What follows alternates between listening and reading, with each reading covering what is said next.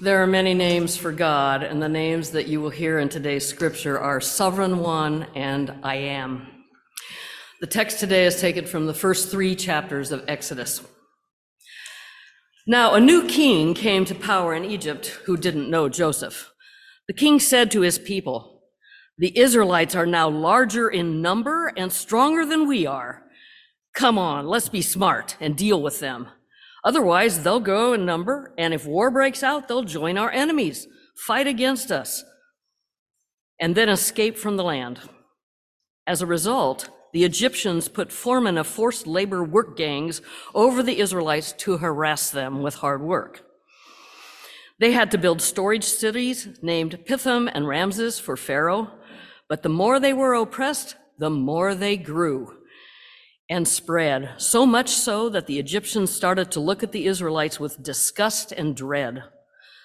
So the Egyptians enslaved the Israelites. They made their lives miserable with hard labor, making mortar and bricks, doing field work, and by forcing them to do all kinds of cruel work. The king of Egypt spoke to two Hebrew midwives named Shiphrah and Puah. When you're helping the Hebrew women give birth and you see a baby being born, if it's a boy, kill him. But if it's a girl, you can let her live. Now the two midwives respected God, so they didn't obey the Egyptian king's order. Instead, they let the baby boys live. So the king of Egypt called the two midwives again and said to them, Why are you doing this? Why are you letting the baby boys live? The two midwives said to Pharaoh, Ah, because Hebrew women aren't like the Egyptian women. They're much stronger and give birth before any midwives can even get to them. So God treated the midwives well, and the people kept on multiplying because, and became very strong. And because the midwives respected God, God gave them households of their very own. Then Pharaoh gave an order to all of his people throw every baby boy born to the Hebrews into the Nile River, but you can let the girls live. Now, a man from Levi's household married a Levite woman. The woman became pregnant and gave birth to a son. She saw that the baby was healthy and beautiful, so she hid him for three months. When she couldn't hide him any longer, she took a reed basket and sealed it up with black tar. She put the child in the basket and set the basket among the reeds at the riverbank. The baby's older sister stood watch nearby to see what would happen to him. Pharaoh's daughter came down to the river to bathe while her women servants walked alongside the river. She saw the basket among the reeds, and she sent one of her servants to bring it to her. When she opened it, she saw the child. The boy was crying, and she felt sorry for him. She said, this must be one of the Hebrews' children. Then the baby's sister said to Pharaoh's daughter, Would you like me to go and find one of the Hebrew women to nurse the child for you? Pharaoh's daughter agreed. Yes, do that. So the girl went and called the child's mother. Pharaoh's daughter said to her, Take this child, nurse it for me, and I'll pay you for your work. So the woman took the child and nursed it. After the child had grown up, she brought him back to Pharaoh's daughter who adopted him as her son. She named him Moses because, she said, I pulled him out of the water. Moses was taking care of the flock for his father in law Jethro, Midian's priest. He led his flock out to the edge of the desert, and he came to God's mountain called Horeb. The sovereign one's messenger appeared to him in a flame of fire in the middle of a bush. Moses saw that the bush was in flames, but it didn't burn up. Then Moses said to himself, let me check out this amazing sight and find out why the bush isn't burning up. When the sovereign one saw that he was coming to look, God called to him and out of the bush, Moses, Moses. Moses said, I'm here. Then the sovereign one said, Don't come any closer. Take off your sandals because you are standing on holy ground. He continued, I am the God of your father, Abraham's God, Isaac's God and Jacob's God. Moses hid his face because he was afraid to look at God. Then the sovereign one said, I've clearly seen my people oppressed in Egypt. I've heard their cry of injustice because of their slave masters. I know about their pain. I've come down to rescue them from the Egyptians in order to take them out of that land and bring them to a good and broad land, a land full of milk and honey, a place where the Canaanites, the Hittites, the Amorites, the Perizzites, the Hivites, and the Jebusites all live. Now the Israelites' cries of injustice have reached me. I've seen just how much the Egyptians have oppressed them. So get going. I'm sending you to Pharaoh to bring my people, the Israelites, out of Egypt. But Moses said to God, Who am I to go to Pharaoh and bring the Israelites out of Egypt? God said, I'll be with you, and this will show you that I'm the one who sent you. After you bring the people out of Egypt, you will come back here and worship God on this mountain. But Moses said to God, if I now come to the Israelites and say to them, The God of your ancestors has sent me to you, they're going to ask me, What's this God's name? What am I supposed to say to them?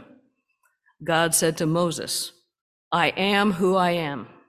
So say to the Israelites, I am has sent me to you. God continued, Say to the Israelites, The I am, the God of your ancestors, Abraham's God, Isaac's God, and Jacob's God, has sent me to you. This is my name forever. This is how all generations will remember me. For the word of God in Scripture, for the word of God among us, for the word of God within us, thanks be to God.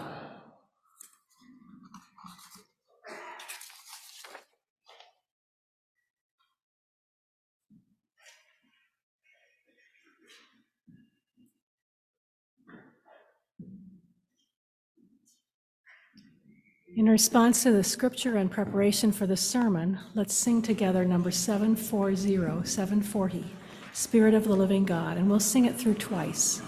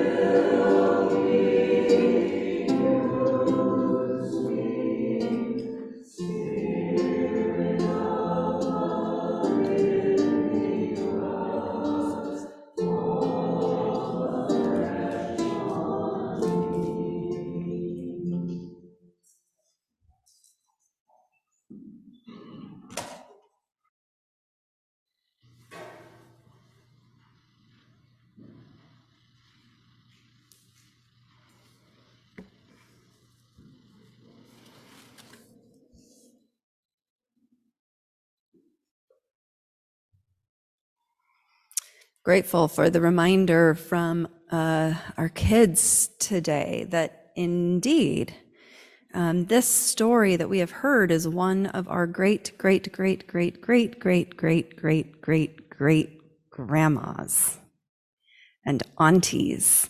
In fact, this story is filled with great, great, great, great, great, great, great, great grandmas and aunties.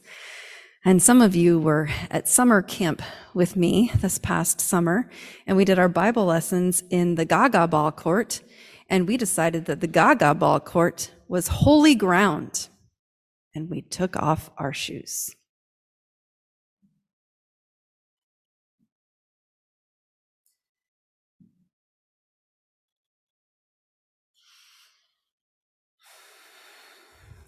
It was a hot, muggy summer day. The kind when one always feels dirty and sticky and smelly. And the woman stepped into the cool, clean, wet of the river, and without making a conscious decision to do so, in an instant dove in head first. Her entire body longing for the cool, deep refuge of total immersion. She emerged dripping with droplets of relief, her sleek black hair snaking down her back. Bath time in the river. This was her favorite part of the day, hands down, especially on sultry days like today, where the heaven of cool, crisp refreshment weaves itself seamlessly into the heaven of quiet solitude. Hers is a busy life, overflowing with duty, responsibility, appearances, stuff. And this river, this daily plunge, is her truest home.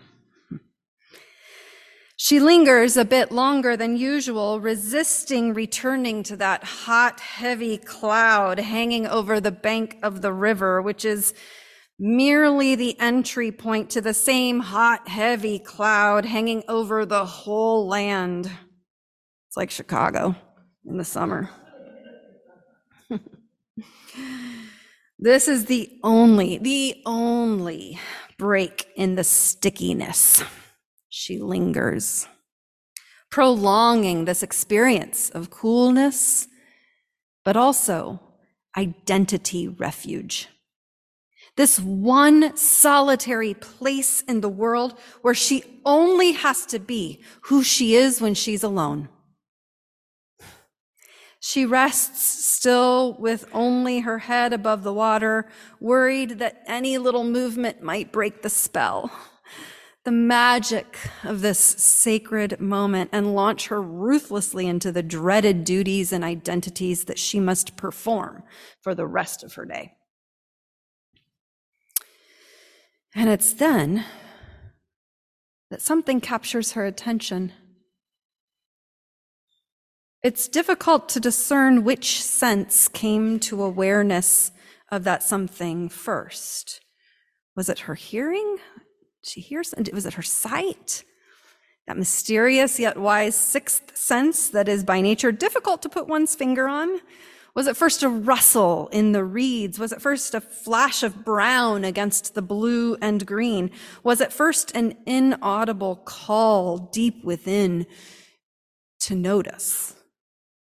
Whichever came first, whatever it was that she heard or saw or sensed, something was peculiar the woman glided in the direction of the rustle, the flash, the mysterious something, and as she drew nearer, approaching the center of those nearly indiscernible ripples, emanating like the sun's rays from a central something, her destination became clearer. A basket. Baby. A whole slew of questions. a dilemma. Ripples in the water. Those ripples reach even further upriver to the baby's sister, who waited and watched and wondered what the woman might do. Afraid of the consequences, but ready to spring into action if the woman's intentions seemed threatening in any way. That sister was ready. Those ripples continue even further upriver to the baby's mother, who had skillfully woven the basket of reeds, lining it with clay, testing it, retesting it, testing it again to be absolutely sure that it would be structurally sound. Even the most minuscule leak could mark that flimsy boundary between life and death. Up to the baby's mother, who had defied the law of the land, as well as the most powerful man on earth, who had dictated that law of the land by allowing that baby to live suckling him every few hours, every day for the past three months, sharing her breast with him generously, silently pleading with him to stay quiet and still and undetectable. Up to the baby's mother, who at this moment was praying like she had never prayed before, rocking back and forth, pleading with her God, weeping hot silent tears. And those ripples continue even further upstream, up to the midwives who first dared to defy the land's law and the powerful man behind that law, up to the midwives who had been told directly and explicitly by the law declaring man himself that in the face of baby boys they ought to deliver life and then immediately turn and deliver death. That they ought to catch the baby boys emerging from the waters of life and toss them immediately and without regard into the waters of death. Ripples up to the midwives who carefully and courageously chose life again and again and again and again and again and again and again. refusing one boy at a time to allow death or death's herald to have the final word. Up to the midwives who, when confronted by that powerful ruling herald of death, played into his prejudices, describing the slave women who gave birth to the slave boys as sturdy beasts who popped their babies out too quickly for the midwives to arrive for that life to death baby transfer. Those midwives who lied to earthly power and spoke impenetrable truth to the spiritual power of life. Ripples of water. Those same ripples reach all the way downriver again, downstream to the woman who now lifts the baby from the basket cradles him against her breast, and senses clearly that her life will never again be the same. She will never again be the same. It is an epic beginning to an epic tale. And this tale of those rippling waters all up and down the stream this tale sweeps through the pages of the entire book of Exodus.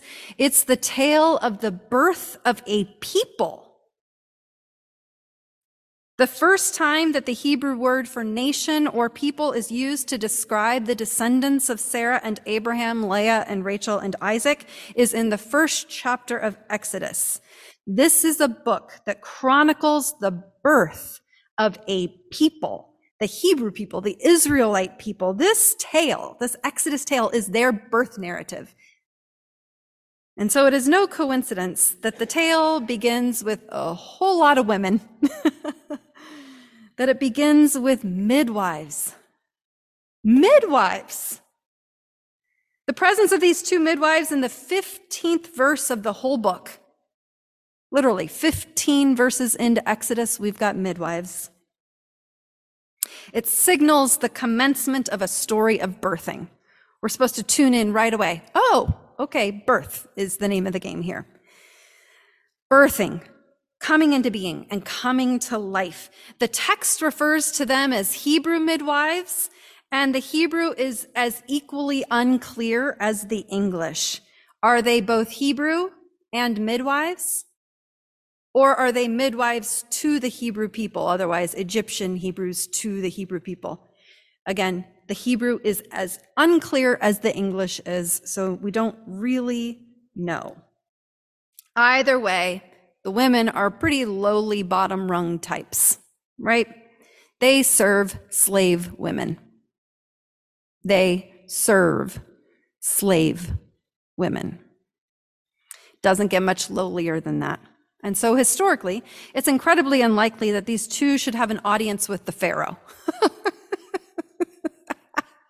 have an audience with the Pharaoh, can you imagine?